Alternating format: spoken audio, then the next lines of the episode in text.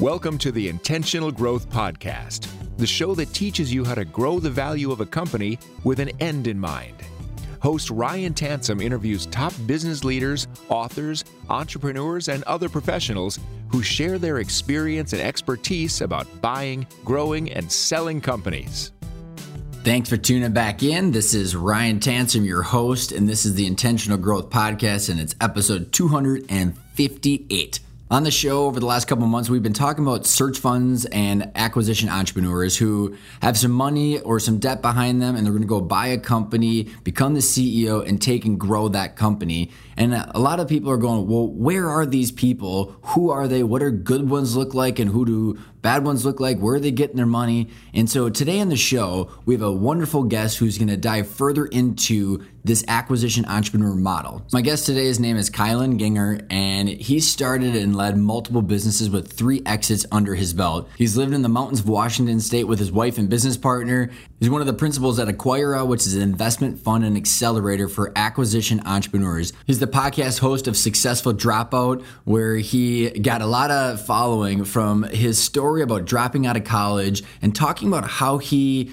educated himself in a non traditional way. which I love how Kylan explains his learning technique. He's also the drummer and vocals for Entice the Mice, which Kylan would argue is one of the greatest rock bands of all times, and you can listen to them on Spotify and any other platform. This is an important episode if you want to learn more about acquisition entrepreneurs and search funds, how to differentiate one individual and their expertise, the capital behind them, how they're going to purchase your company, and how the structure is going to impact what's going to happen next.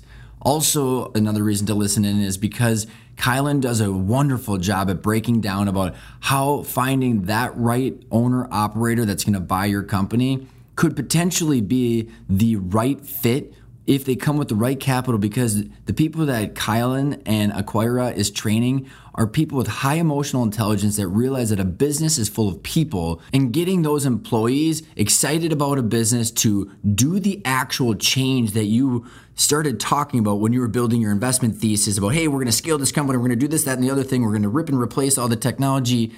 Kylan starts talking about like these businesses are full of real people with real lives who aren't always very motivated to change unless they trust the person and leader that's asking them to change.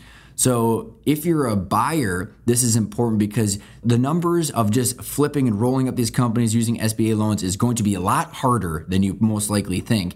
The other reason is if you're a seller and you're trying to figure out how to sell your company, and you might not be to that private equity or ESOP level yet with your EBITDA, and you're not you don't have someone in internally whether it's a manager or partner or some family member that's willing to step up to be the CEO and your cash flow needs that CEO or owner operator to actually buy and run the company because it's going to be necessary for them to have the salary plus the distributions to make the entire deal structure work. This is a huge episode because Kylan's going to break down what a good acquisition entrepreneur looks like and what you should be doing to find one that marries up with your business. And if you're the buyer, again, you're going to be able to learn what it's actually going to take to buy this company and make it successful long term. I'm excited to promote this because I think acquisition entrepreneurs are going to fill a gap in the marketplace that is going to be absolutely necessary for these baby boomers in the mid to low market and mainstream to pass on their businesses successfully. And I'm going to repeat that successfully, where people are happy and they got the financial reward for building the business that they built over the years and giving the next generation opportunity to continue building wealth and growing a business that is enjoyable for the employees and the customers and the vendors. So without further ado, here's my interview with Kylan from Acquira. Sponsored by Arcona's Intentional Growth Digital Course. Ryan Tansom and Pat Hobby show you how to shift your mindset away from solving for annual income to focusing on strategies that create long term value, giving you the freedom and choices to take control of the future destiny of your business. Accelerate your knowledge with 36 videos and dozens of exercises that combine decades of experience buying, growing, and selling companies. Learn more by going to arkona.io or visiting the show notes. Kylan, how you doing, man? Living the dream, man. It's good to see you again.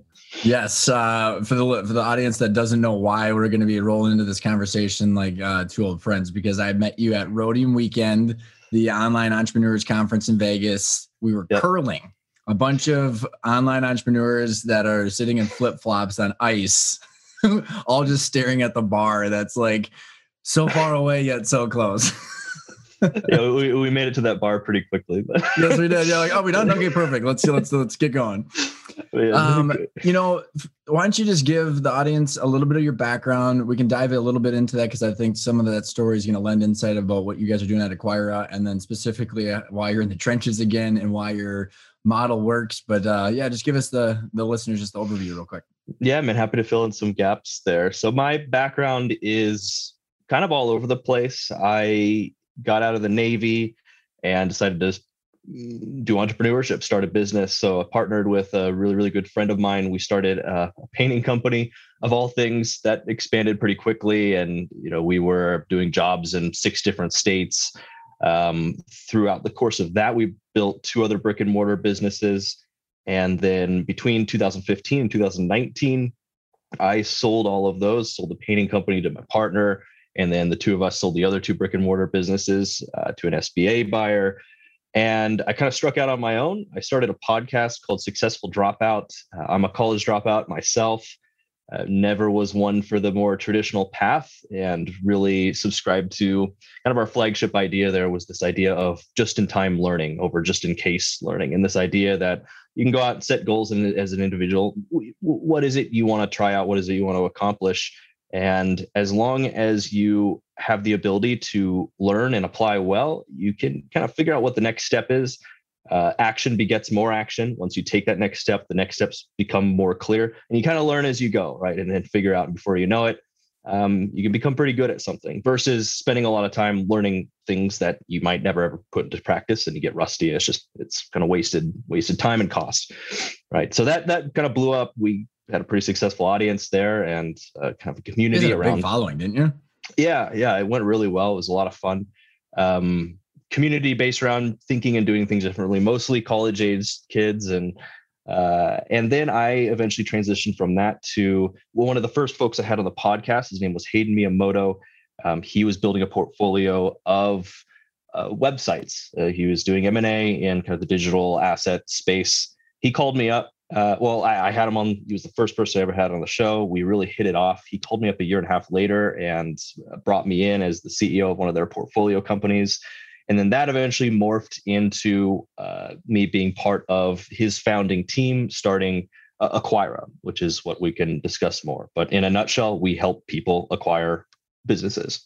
And there's so many things to unpack there. And, yeah. you know, I know both of us, you know, with our I'll just say it like this, man. When we when we chatted, and we were sitting in line as like for dinner, and like it was like, oh, you had some challenges with the business that you had, and I dealt with cash flow challenges with the company, the family business I helped turn around, and there was like that check, and then it was like the brick and mortar and services because you and I were sitting there like real businesses where a lot of these are like website businesses. So it was like, oh my God, there's right. someone else that actually had like stuff in their business, not just actually a domain and and uh those challenges led some insight into how you're doing things today. I don't know what, what level of depth you want to get into, just some of the maybe a couple challenges as you had those businesses and sold them and how those learnings are getting applied to today.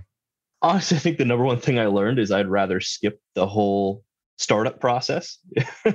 uh, honestly, um, the the idea of building a product or service from scratch, kind of proving the market, um, understanding your customer, you know, acquisition costs, understand all, all that stuff can kind of be skipped when you just acquire a business. It's it feels like cheating. It's almost like you're you're cutting in line and and it's okay. Right. And so I I think when I started working with it was Wired Investors at the time was this PE firm acquiring these digital assets I kind of that, that that's when the light bulb went off there, and I thought, okay, for the rest of my life, I, I know I've always wanted to be an entrepreneur. I always want to be running and, and growing, systematizing businesses. For the rest of my life, I'm just going to buy them and and then do that. And so that that's been, I think, the biggest takeaway in my entrepreneurial journey over the past 10 years. And yeah, we started out acquiring digital assets. By the time I'd met you, we were actually just making that pivot to HVAC business, wasn't it? Yeah, we bought an HVAC business and now we're into HVAC, plumbing, roofing mostly, and pursuing a bunch more uh, out, outside of that as well. So let's, uh, you know, there's why let's get into the let's pull that thread about why you feel like it's skipping and what is the hardest part about starting a business and like when you're because like when you're buying a business a lot of the value building techniques that we teach for the people that own companies also apply when you're buying a business that's the whole goal is to grow the value of it too so i think this applies for everybody whether they own the company or whether they're going to sell it the mindset. So like wh- what is it then when you're looking at a business like why do you what are you skipping across? And then when you start after you acquire that business what is the intent afterwards? And how, how are you connecting those dots about the past of that business and then the future of it? Does that make sense or it no it, it, does. It could go it could go a lot of different ways. I, I know, think right? no i think again i think when you're starting it's it's it's building that that product service from from scratch and then it's finding the customers I think with the brick and mortar businesses that we have, which are more home services based, it can take. I mean, I built a home services business from scratch. It started out with just my partner and I uh, in a painting van, going out and knocking on doors and getting jobs. And it wasn't until you know, two years into it or so that we actually had enough word of mouth uh, from our work to be able to not have to do that anymore. But we still haven't mm-hmm. even hadn't even focused on marketing our hiring systems and the and our the, our culture and the types of folks that work best on our team all, all this was stuff we had to figure out so it was probably a solid three four years. And also just our our niche in the painting space which ended up being painting large apartment complexes. We just got really really good at that. All this stuff took three four years to figure out and settle into. And then we actually had a business that was humming along and and doing quite well right? And so I, for instance, I just bought this plumbing company in in Montana. They've been around since 2000. They've already figured all of that out. Um, mm-hmm. They have a pristine reputation in in the city they're in.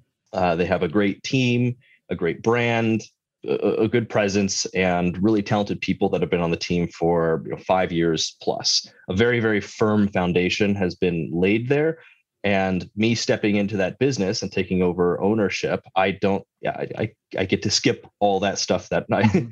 uh, that's that's three four years of my time uh, proving something that that i don't have to worry about. Now what i'm focused on is how can we optimize that business and and grow it right? And we can get into the weeds a little bit on that. Yeah yeah i definitely want to get in the weeds in that. And i think you know that phase that you just talked about and i'm curious is like is your from your own perspective, when you have your businesses and the ones that you vet out and the that you're looking at, I swear on my life that how miserable that part is because we went through that with Arkona, this current business. I remember when I read Walker Deibel's Buy Then Build, and first sentence was never start a business again. I was like, yeah, touche. it's it, but it, I think those those challenges, Kylan, is where the entrepreneur founder is mm-hmm. saying, mm-hmm. "This is my baby," because that pain was so real to get to even you know a few hundred thousand dollars in cash flow. Like are we even in ebitda territory here? Right, right. And, and it's like oh now i actually have something more than a job but all of that is what it took to even have something a little bit more than a job. And so there's so much personal identity and like pain that is tied to that organization versus when you're jumping right into cash flow you're not tied to the systems and processes and people because you didn't build it. So like how do you see that? I mean yeah. as part of the part of the process uh, no, that's it's a really good point. I think on one hand, uh, on one side of the coin, it's valuable because I'm already finding coming from outside of the business, I have a very objective view on things, and I'm not preconditioned to approach things in a certain way like like the sellers are. So I'm really able to think outside of the box and bring some new and fresh ideas to the table. So that's an advantage, right? The the disadvantage is you have to learn that history of the business right? They're doing the way they're doing things the way they're doing them now because they have for for years. Why why is that? One of the things one of the misconceptions i see a lot with with new buyers is they feel and i see this going around on twitter and everything this idea that oh you can just acquire this you know seven figure hvac or plumbing company and um, use an sba loan and put you know 100 100 200000 dollars cash down you're getting over 100% you know cash cash returns assuming the business doesn't grow doesn't decline. And now you can just go chill on a beach and you know check in you know or, or you know hire a gm and then check in with them once a week and, and all is good. And it's just it's it's not the it's not the case at, at all. Why um, not? Why let's let's pull that. I, I would say p- partly several things here too. Partly the size of the business, right? The the businesses we're typically acquiring are in that sort of one to five million dollar total purchase price or enterprise um, range, and so you're looking at you know anywhere from 300 to 1.5 million per year in EBITDA.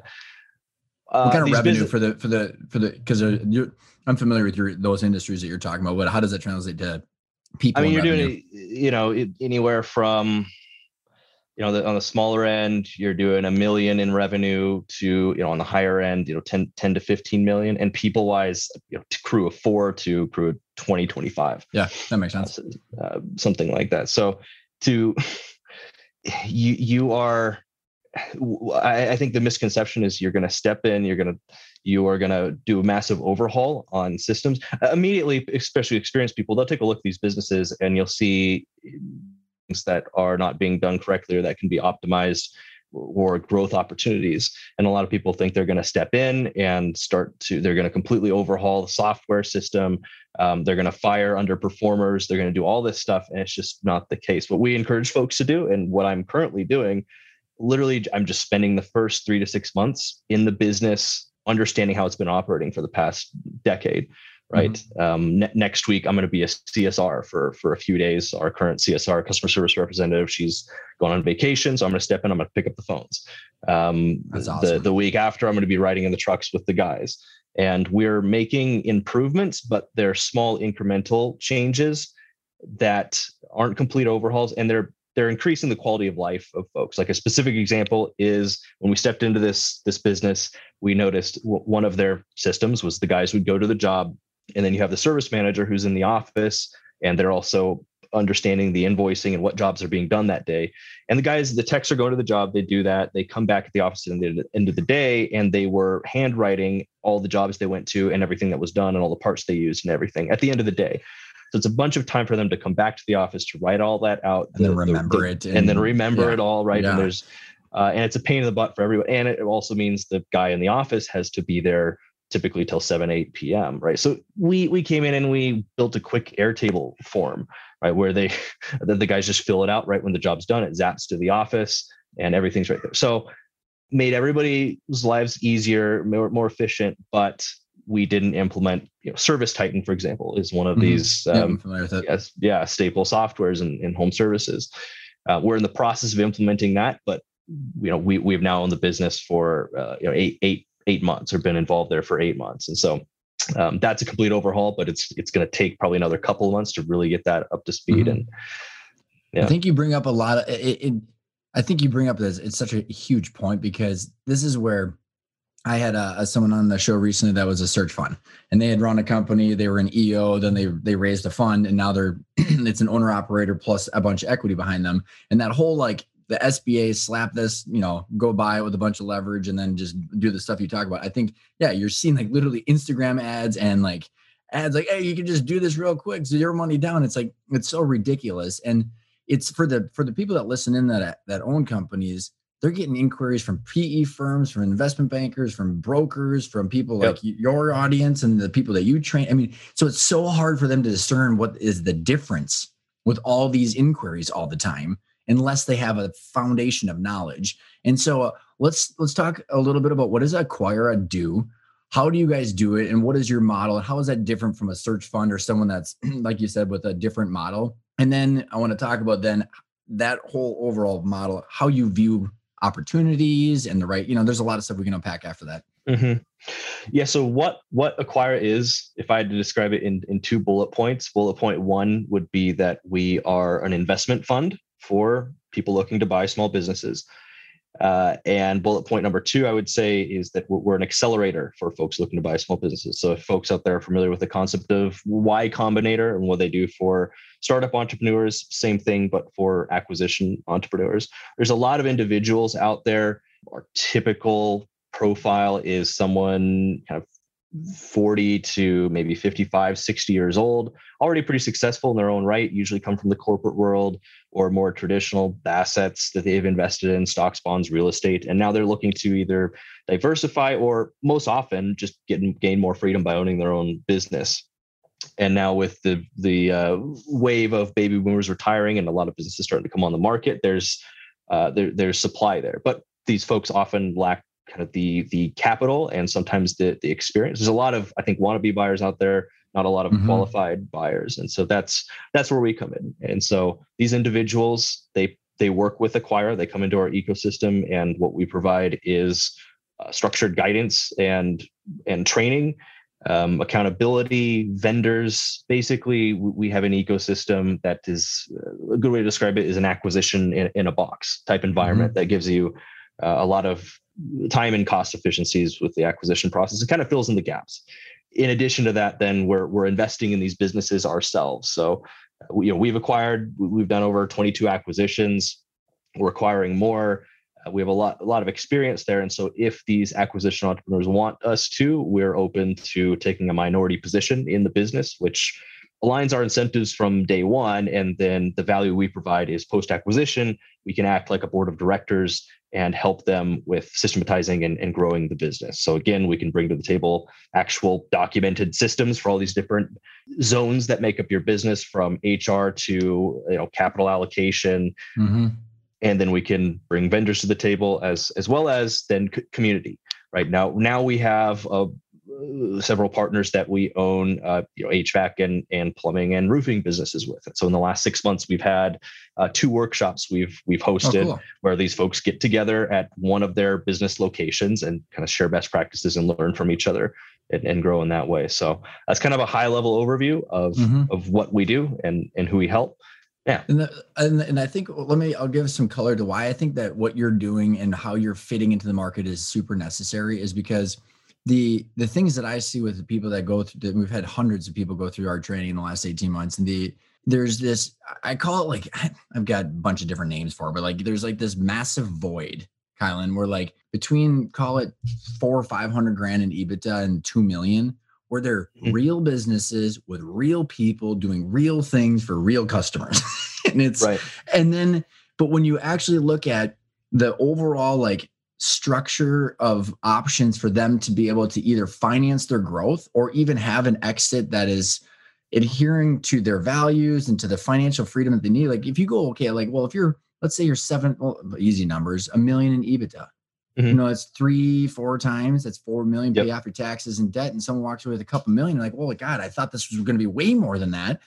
And to go from 1 million to two, commercial banks aren't going to go give you a bunch of, you know, money or they're right. going to la- uh, you're going to get laden with debt and you can't then reinvest and then if so like you know pe firms and esops they like the million to two million so like you ha- in order to have the real options with real things you have to go above or you're stuck in this broker ish world where someone can't afford to like buy a business with an sba and then reinvest or they're going to there's just so many inefficiencies with this marketplace that you're working in that it just is right. really painful for people yeah, and I think that's what I'd like to do is be a large part of that long-term solution and mm-hmm. consolidation that I think you'll you'll see in this space.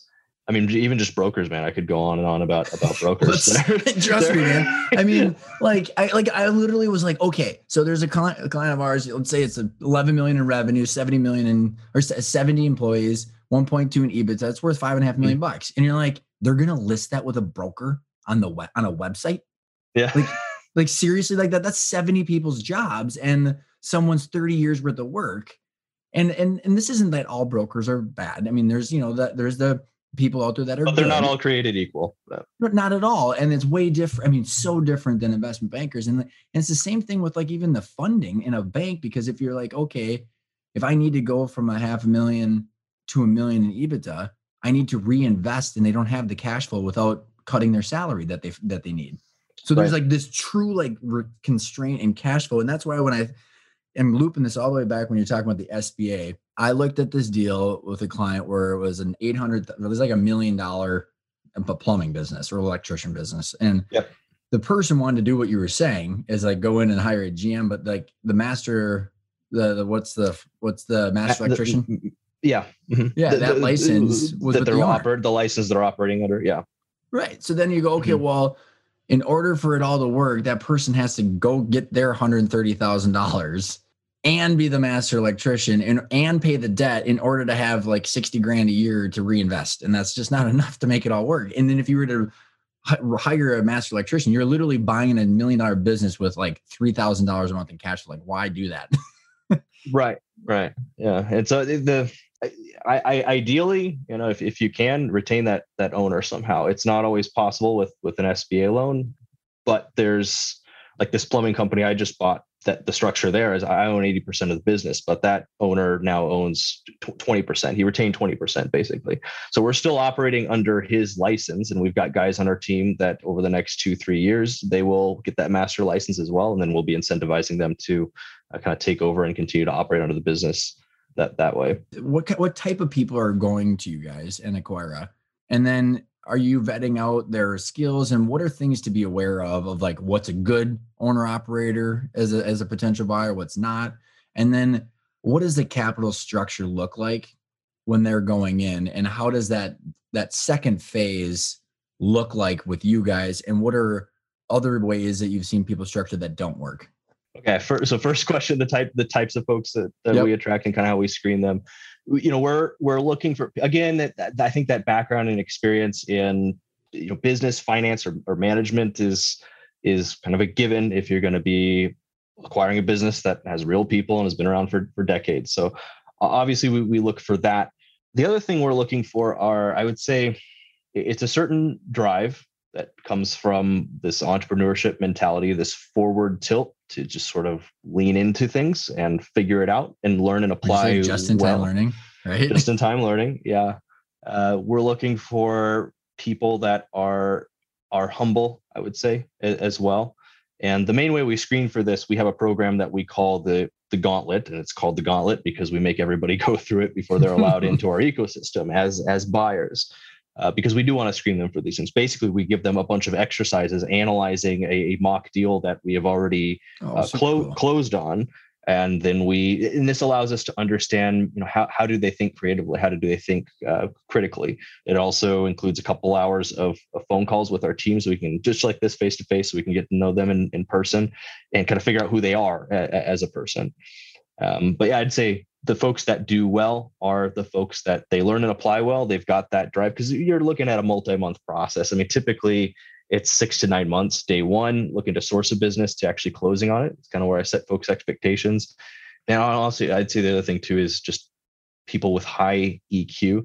At the end of it, all the businesses, it's just it's a bunch of people, and these sellers are real people too. They have certain values. They have a certain culture in their in their business, and so we we, we need to work with buyers that are are even keeled that are looking to seek first to understand before being understood looking for win-wins and that are overall emotionally intelligent and willing to kind of get to know the people of the business. So that's that's who does well with us. And and that is such a stark contrast Kylan compared to like if you were to go to the search funds that are just popping up everywhere we have these ivy leaguers coming out of coming out of school spreadsheet junkies they have all of their friends that they went to school with that all have connections to family offices and big pools of capital. So then they go on a hunt mm-hmm. for a mm-hmm. company for one to two years. They spin up a website. They spend all the money, you know, driving out the, the emails and the phone calls. So the big difference that you just said, you mentioned EQ, people, humble versus looking at spreadsheets and like going, hey, yeah. like we can consolidate all the HVAC companies in the U.S. and then you know, and then look at this spreadsheet, it all goes straight line up, and it's. it's I mean, it's exactly, and I, I I'll tell you, like I've seen time and time again, our buyers beat out offers from these larger private equity firms or or search funds or you know capital firms that are even offering above asking price, but you know they're going to kind of nickel and dime them to death on you know post LOI and you know question all the ad backs and everything. And you know, there's somebody real might come to the business from that firm, but it's a it's a junior employee or somebody who's kind of just in charge of diligence or something. Where our buyers are, you know, they're very approachable, you know, real people that are looking to relocate their family in, in most instances. Most of our buyers are looking for businesses in in you know their, their entire state or states surrounding them. But we're very intent on telling them, look, if if you buy something that says, you know, well, we have one of our acquisition entrepreneurs. He lives in the Bay Area. I'll give you a real example. And we bought this HVAC company with him in Phoenix, Arizona, and he he moved there. He was staying there uh, three months or three weeks out of every month, mm-hmm. and really entrenched himself in in the business. So these people are looking to make this their baby, uh, uh, mm-hmm. essentially. That's that's a huge it's a huge point, and like when you guys are aligning the, the, the type of quality people you're talking about with the sellers. So speak a little bit about the sellers. Where are they finding you? Why do they? Why would they pick you guys over others? And what does that overall process look like with the sellers? We're we're pretty good. So th- there's there's if you're talking about sourcing like there's kind of two buckets there. There's on market through brokers. There's off market. You know without brokers we do a lot of of both when it comes to sellers finding us this is through we're pretty good at digital marketing. So we have funnels set up. If you google you know what's my business worth? We might we might pop up right now. And you'd punch in some information about your business. We'd spit out kind of an auto calculated valuation. Then our team's going to going to follow up with you. The, the advantage to then working with our pool of qualified buyers is that you're not going to be uh, charged brokerage uh, which you would with with if you worked with a, a traditional broker uh, instead our buyers pay that they pay a small percentage brokerage to to us for bringing them that deal and kind of connecting connecting oh, them that's um, interesting. so that's that's, that's a unique a, model. Yeah that's so that's a i think that's a big one for sellers. The other one is like again i'll just say the buyers that we have in our ecosystem they're they're good people. We vet them through our our core values. Our core values are serve. Um, it's systematic excellence uh, empowered stewardship respect and integrity energizing lives and again we're looking for these folks that are they're they're, they're good people right they're they're they're not assholes we enjoy working mm-hmm. with them and uh, so that's that's something else we've we've seen time and time again. And they're, they're also educated. Like we're giving these buyers the tools to really approach the, the acquisition process well. And, you know, we don't teach, we don't teach people to kind of take advantage of malicious of tactics, right? Exactly. Exactly. No, it's, it's, uh, it, it's always been a win-win, right? It makes you feel good, right? it's like the, I mean, you're not teaching people how to go around. I mean, like you know, I mean, I just did a podcast with my business partner about what to do when you get an out of the blue offer because it's like, God, I mean, your chances of just getting hosed are so high. it's just absurd. And uh there was yeah. a gentleman, go ahead. No, I was just agreeing. Yeah. is uh, you know, you, you talked about the the sellers where the, I mean, this is their baby and you're handing it off to someone else that's going to care about it just like that. It's not just this get rich quick wealth creation mode, which people are going to get disappointed once that happens anyways. How, when you're let's talk about valuations and how you guys value businesses okay so let's talk about it from as the buyer side i mean like mm-hmm. when you're looking at good deals what does that look like and then also like what do you plan on doing like valuation what's your opinions on valuations and then how to enhance value we're we're typically looking again for these these smaller businesses we usually start with with comps we're calling brokers. We're looking at um, websites like BizBuySell that have a lot of this data and understanding what's what, what's kind of the typical price for a, a plumbing company in the in the U.S. right, which is about a 2.6 multiple, which is typically that starts on the low side. I'd say that's that's quite mm-hmm. low. Um, if if you were to ask me now, and the brokers I've talked to, the deals we've done, you're looking at more like you know three to three three point five or so. So that's already that's always a starting place. I think the business certainly becomes more valuable as you realize the, the more the more turnkey it is and obviously the the larger the, the the cash flow as as well at the end of the day though with our buyers it it's always come down to it's the price is what the the buyer and seller agree on uh, but it's right in that sort of 2.5 to i'd say 4 multiple for the home services businesses we're looking at again in that sort of you know, 300k to you know million dollar uh, mm-hmm. price range. So, um, so it, the the definition of a, of you know the some of the risk factors that you would look at from a buyer's perspective on the other side of that same coin are the same things that you would do to enhance the value. So like when you're yeah, so like I guess one example. So when we teach our buyers to do initial kind of pre-LOI diligence, we have a bit of a template that we break every deal down. It applies to almost any industry, but we're looking at pretty typical things like the customer and, and sales concentration or the the uh, the the earnings and, and revenue trend, th- th- things like that. And obviously, if you've got you know 30% of your revenue coming from a, a single customer, that's a pretty big red flag and might constitute uh, you know a bit of a lower purchase price and or maybe you work something directly into the deal structure to mitigate against that uh, like uh, like like an earnout mm-hmm. yeah that makes sense yeah and, and so the, things that you do this because you got this whole ecosystem like you said of vendors and just like even that uh, intake form like you were talking about like it, what is the let's say someone buys a business and it, well, before i even go into that like what percentage of the of the sellers actually roll or keep some of their equity versus like a complete complete handoff? The the issue is SBA there. If we're approaching the deal yeah. with SBA, right, you can't can't retain that. Um, otherwise, I'd say I would say the majority of sellers are are interested in in that. And there's there's some creative workarounds there, but again, we, we also have done deals with without SBA. Like the deal I've just done now, it's 70% seller finance, seller retain 20%. Um, we put 10, percent down.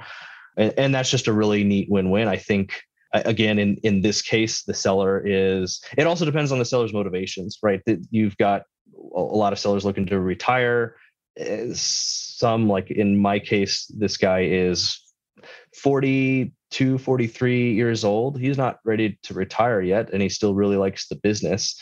Um, he the thing was double the size a couple of years ago. He grew it, decided he hated it, um, hated the whole business administrative side of things, and didn't really know what was going on. So he fired a bunch of folks and went back to kind of a skeleton crew. And he just really likes training the guys and out there with the crew, kind of turning a wrench.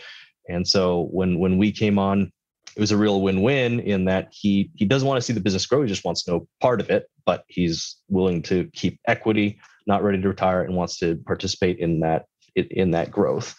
Um, and I think most sellers are open to that. Just with SBA specifically, that can be difficult. There are some mm-hmm. some workarounds, though. Um, and the reason I asked that that was super helpful is that like I think when you have two opposing, not opposing, two different views of what the future of the business could look like, especially when you have two people now that view the same baby as theirs and they're not mm-hmm. spouses. So like, you know, how do you reconcile that view if, if they've got rolled equity or they've maintained some of it because you now are going to go in there and professionalize it. Like you said like you are your systems that you're bringing to the table are professionalized because that's what you're going to do to scale the business. How do you in like how do you how do you approach that topic?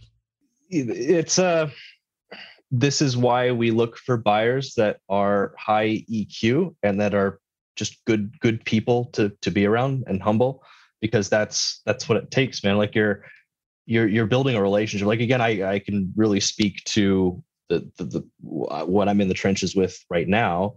And th- these folks are my partners now. This it's the seller and his wife and they still work actually full time in the business. She's a, a, a csr and he does all the training and is kind of the, the service manager in in the business.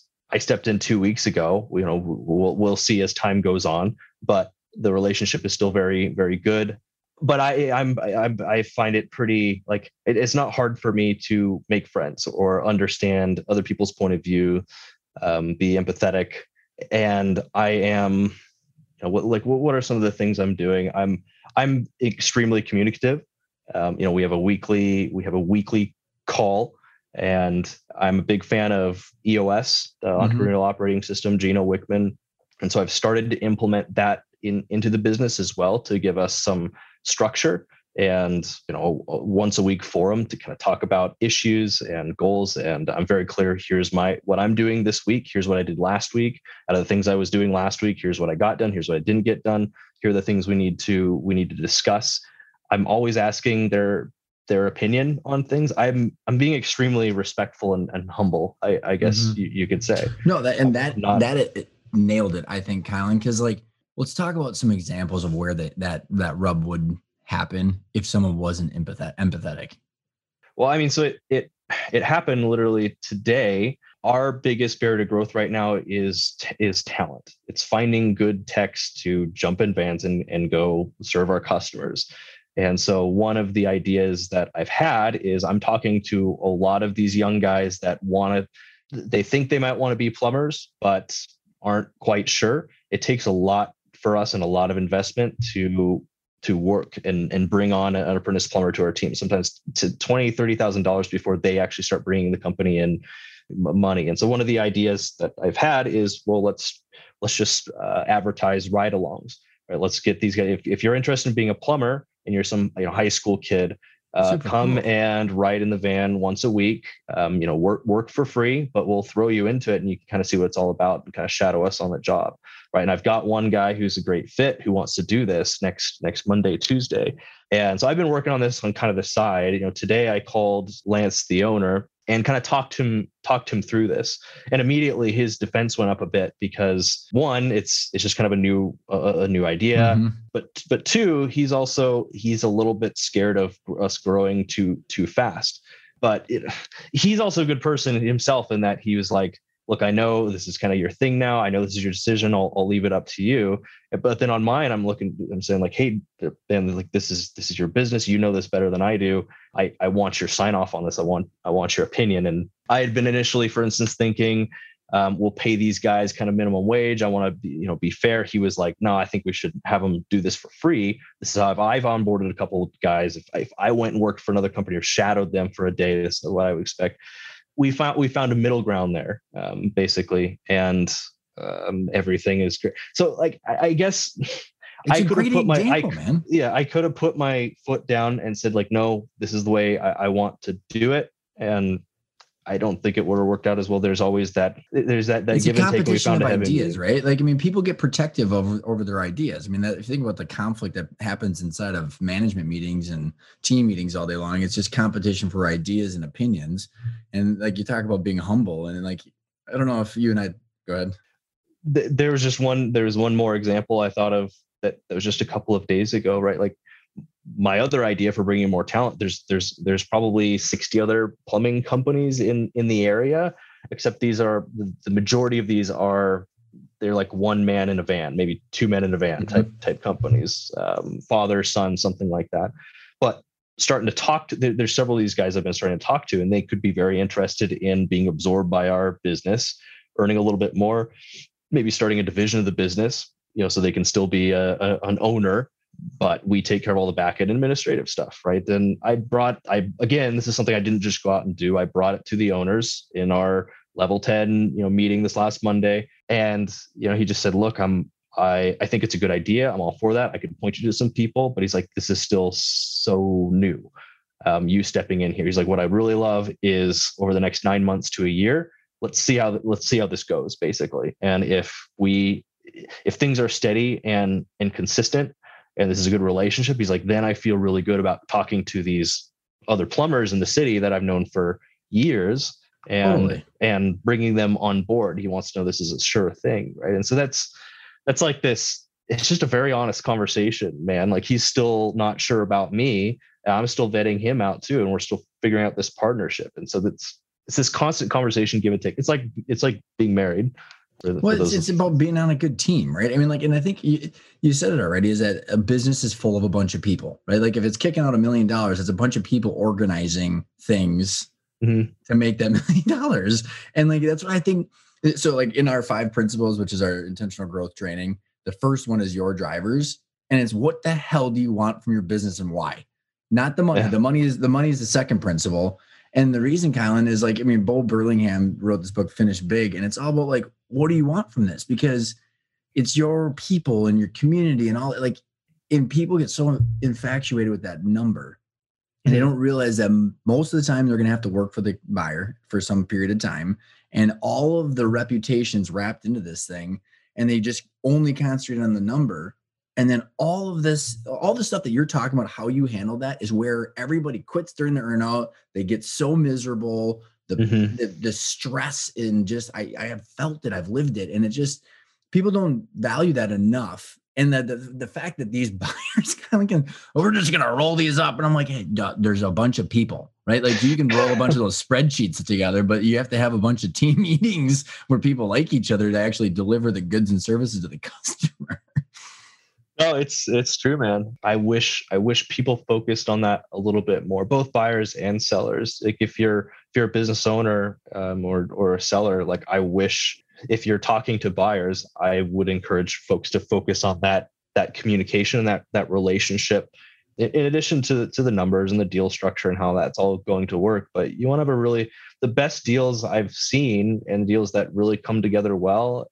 Everybody in that transaction uh, they, they walk away happy first of all like it's a win-win transaction but then there's there's a relationship uh, uh, as well there and almost to the point where at the end of the day that the relationship comes you know first. And that's kind of what kind of what i've developed with these you know the, these the, the the seller in this business. And it's it's working out really well. And it's the same thing with you can't forget about the like in my case the techs like they're they're the lifeblood of the business. That's where our revenue comes from. And so you know i've already been out till 3 a.m you know having beers with with a couple of them Yeah. and um Yeah.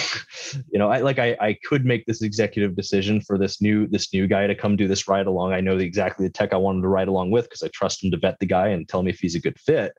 I could just i could have just you know set it up and he you know the guy would show up and all of a sudden he'd have a stranger in his van. But i called him and just brought it looped him into the decision and say hey what do you think about this? I respect your opinion. So it I don't know. It doesn't take it doesn't take much, man. But it's these little kind of these, this human element, these these touch points, and being a humble person that I've just seen time and time again. It's the key. It, it just goes goes a long, long ways.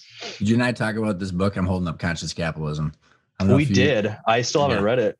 What? Were you mentioning it? I know. Uh, just in time learning. It didn't. It wasn't applicable yet.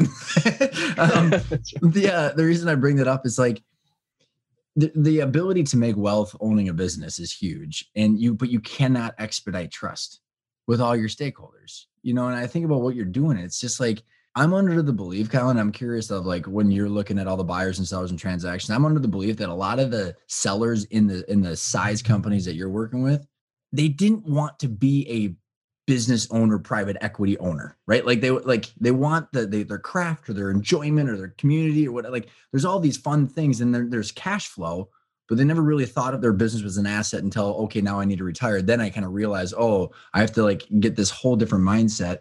I swear on my life that two thirds of bu- business owners that currently quote unquote want to get out, they just want to hand that pile of shit of operational administrative stuff off but they would probably still work 20 to 30 hours or whatever so that you could they could still have a paycheck to some degree and mm-hmm. enjoy the community because another reason that Bo Burlingham talks about why some some people are miserable is that they they're they're out their baby's gone and their whole life their emotional like surgery of their identity is removed where like you could have that be a gradual process that could be enjoyable if they found if people found people like you that were buying versus some miserable like it's just about the cash and i need to like have a you know 18 month therapy session Mhm. And you'd be surprised a lot of these folks see through that. Like again, I'm I'm looking for more acquisitions in the area, and so I've started talking to some of these sellers, and it's it's actually pretty amazing in terms of plumbing companies in this area. It literally like since January 2021, they've just been inundated with private equity firms and, and offers like uh, just like that all of a sudden. And I see it.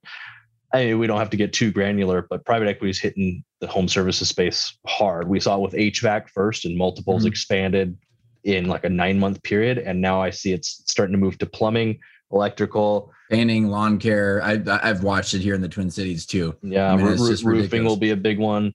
But these these sellers are again, these guys have built this thing, blood, sweat, and tears for three decades. They love the craft and they're really turned off by some of these. And I've actually I've had them send me some of the the offers.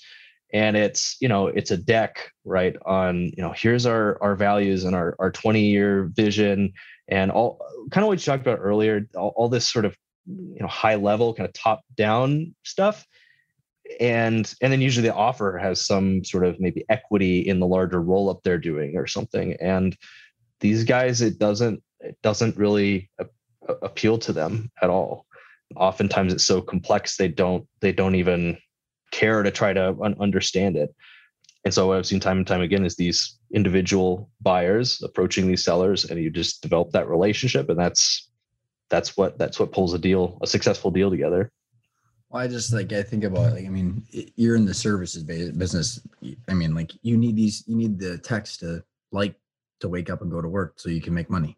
Everybody can make money. like you mm-hmm. need everybody happy too. What what are some of the things that you're seeing on in the marketplace? I mean, you mentioned the private equity. I'm seeing the same thing on all sides of the market. You know, big companies. I mean, it's just it's just ridiculous, Colin. I mean, like I I go, okay, well, this I don't know who's going to make these returns at some point, but what what do you what else are you seeing as far as activity and industry? I just I, I, see I just see a lot of er, like early stage consolidation. Um, I, again, I can really speak to home services the the most, which is mm-hmm. you know, tons of different industries, but I see a lot of early stage consolidation there, as in these larger firms are rolling up, start starting to roll up these businesses, but it's I think it's it's early on in the process. Like, yeah, they're projecting, you know, three, four, five, you know, to maybe 10 years down the road, the type of returns, but I don't I don't know, man. Stepping into one of these just myself as an individual and then having been part of that world where okay, we're going to roll up, you know, 300 companies in in 3 years and apply this sort of blanket operating system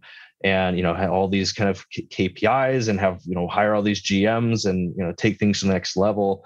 It's it's so different when you're actually boots on the ground dealing you know face to face with these with these folks and so what I'm trying to take as I do more acquisitions is more of this bottom up approach. I'm really, really interested in again getting in the vans, like getting on the phone and understanding what, what actually matters to these folks. And let's build a, a systemization and a growth strategy um, based on that. And I think what I'm going to find out is it's going to take you know tw- twice in, as long as as you twice you'd as think. expensive and twice yeah mo- most likely so I, what I, what you, what, well, I was gonna say, does and I based I don't know a ton about your the overall structure of Acquira, but like if there's no hold time that you have to sell everything by, you can do that, right? I, I mean, I don't know if there's limitations yeah. that you guys have on that or no we we kind of leave that up to to the buyer we have we have some buyers that do want to approach this pe firm style and buy something and value add over a few years and and sell um, and that can certainly work uh, but we do have a surprising amount of folks that are they this, they do want this to be a long-term hold. Uh, a lot of our buyers are thinking about that, building a generational wealth and something that they can pass on to their their family mm-hmm. members, mm-hmm. and that that's that's my approach as well. And yeah, mm-hmm. I think when you have that long-term mentality, you can you have a little bit more of a patient approach to this stuff for sure. what What do you think is going to happen, man? Like what like the I don't know if you and I talked about these stats, but just to kind of set the the groundwork for a second is uh, this is from the U.S. Census Bureau, and I, they, they're coming out with one soon again, I think. But it's so there's 27 million companies, 21 million of them are freelance, you know, no employees. So there's six million privately held companies in the U.S. that employ collectively 120 million people, and then of that, um, there's only 20,000 that are over 100 million in revenue and then there's yeah isn't that crazy? And then there's so if you've if you've got a hundred million dollar business you're literally in the 0.01 percent of successful entrepreneurs. But the uh the then between 5 million in revenue and a 100 million in revenue there's 300,000 companies. Mm-hmm. and then there's 5.6 million or whatever the delta is underneath 5 million in revenue. And so like yep. when i look at that just from a pure macro economic perspective colin i'm like so you take a, the $3 million company and you go, okay, well, you're already in the whatever percent because you have a business, and you're going, well, there's not enough EBITDA there. There's the wealth. Everybody talks about this tidal wave of baby boomer, you know, ten trillion dollars. I'm like, these are a bunch of people with jobs that, like, unless they find the right person like you, or the right person that has an SBA loan, like, what in the hell is going to happen to these companies? Because there's not enough PE firms. The PE firms can't do it for all the reasons you said. They can't hover around in a boardroom because they're going right. to have to do what the style that you're doing. And I don't see enough people doing what you're doing to be able to facilitate that transfer. Yeah, I think that's what we're. And see, I'm probably a bit, um, a bit. Uh, I have a bit of a different perspective here because that's all, all I deal with every day is the types of folks that that do want to do that. Mm-hmm. Um, that's why I think you're, you're going to see more. Thing, I guess there's a lot of no, people. it is. yeah, the, I, and, what I'm finding there's there are a lot of people out there that want to acquire these businesses, and and then it's it's definitely fewer of them that understand how messy and, and complex it can be, and have that entrepreneurial drive to still to still do it.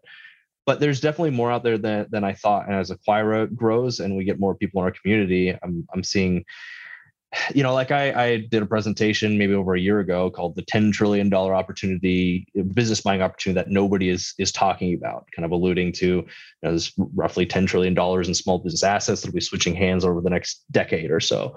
Um, a lot of studies show, and and uh, I can't truthfully put anything out with that title anymore because there's a lot of people talking about it. I think what we're missing is just I think it's just buyer education, which is what we're up to. And then I think you're going to see more people kind of like Acquira, like the Roland Frasiers out there, Walker Deibels, you know, these are great guys, great teachers uh, emerge because you are, I think we're starting to hit this critical mass of people interested in, in business buying, but they, they need they need a little bit more perspective and, and guidance on the process you're gonna, and, and you're gonna sign entails. a bunch of personal guarantees and pay a bunch of money for a big mess. A lot of opportunity. Yeah. i mean it, it's all joking to say i mean it's a great opportunity like you said it's uh, that's it's not all sunshine and roses every day. Uh, it's it's true but you know i've i've just i guess i've never i don't know maybe some other people have a different experience. I've never uh experienced anything where I can expect to get, you know, outrageous returns for something that's really easy or or not a lot of work, right? That's always the case. It's sort of this man. this pick your what what who's the is it something uh Manson uh he wrote wrote the book The Subtle Art of Not Giving a F. I don't mm-hmm. know if you want. I don't yeah, know. He's, his whole thing is like, what what pain do you want in life? Right? There's a lot of pain and suffering in life, and if you think about your career path and the thing that you want to pursue in terms of what what is the kind of pain and kind of uh, messiness that you are mm-hmm. happy to put up with i think that you know that can give you a little bit more perspective on your direction aside from just thinking you know what is the thinking about more of the benefits the and kind of pleasure side of it. Yeah. Yeah. Well it's, it, it goes in as we're rounding out here is that i mean intentional right? Like i mean it's it's about putting the the stuff in front of you that is going to make a difference that you enjoy. So, like, I always ask two questions. Um, what does the word intentional mean to you? What does the word intentional mean to me? It is. It's beginning with the end in mind for for me. It's understanding. It's kind of this EOS EOS approach. Like this is what I'm doing with the business currently. It's understanding where do we want to be in 10 years? And then let's work backwards. So what does that mean we have to be in in three years? And where, where does that mean we have to be in one year? And where does that mean we have to be this quarter this month this week? And then what do i need to do t- today? And so do, doing that in both business and, and personal life has has always been a habit. And that means that typically the way i'm spending my time the effort i'm putting into something the work i'm doing it's it's really intentional because it's always tied to this longer term vision. So, dude, that's awesome. I love that. Where do we find the Acquira team and what you guys are doing online? Yeah, no, if if uh, if you are a buyer looking to buy a small business, if you're a seller looking for a pool of qualified buyers, um, I'd love to talk with you. Um, you can head over to acquira.com forward slash intentional growth. And that would be A C Q U I R A dot com yeah, forward slash intentional growth. Or feel free to always email me, uh, Kylon at acquira.com, uh, K Y L O N, and would love to chat may or may you. not be in a truck going yeah. to site to site in between the, buying companies. excuse the road noise. Yeah. Kylon, man, this is so awesome. Have uh, us connect again and have you on the show. Yeah. Thanks for having me, Ryan. Appreciate it, man.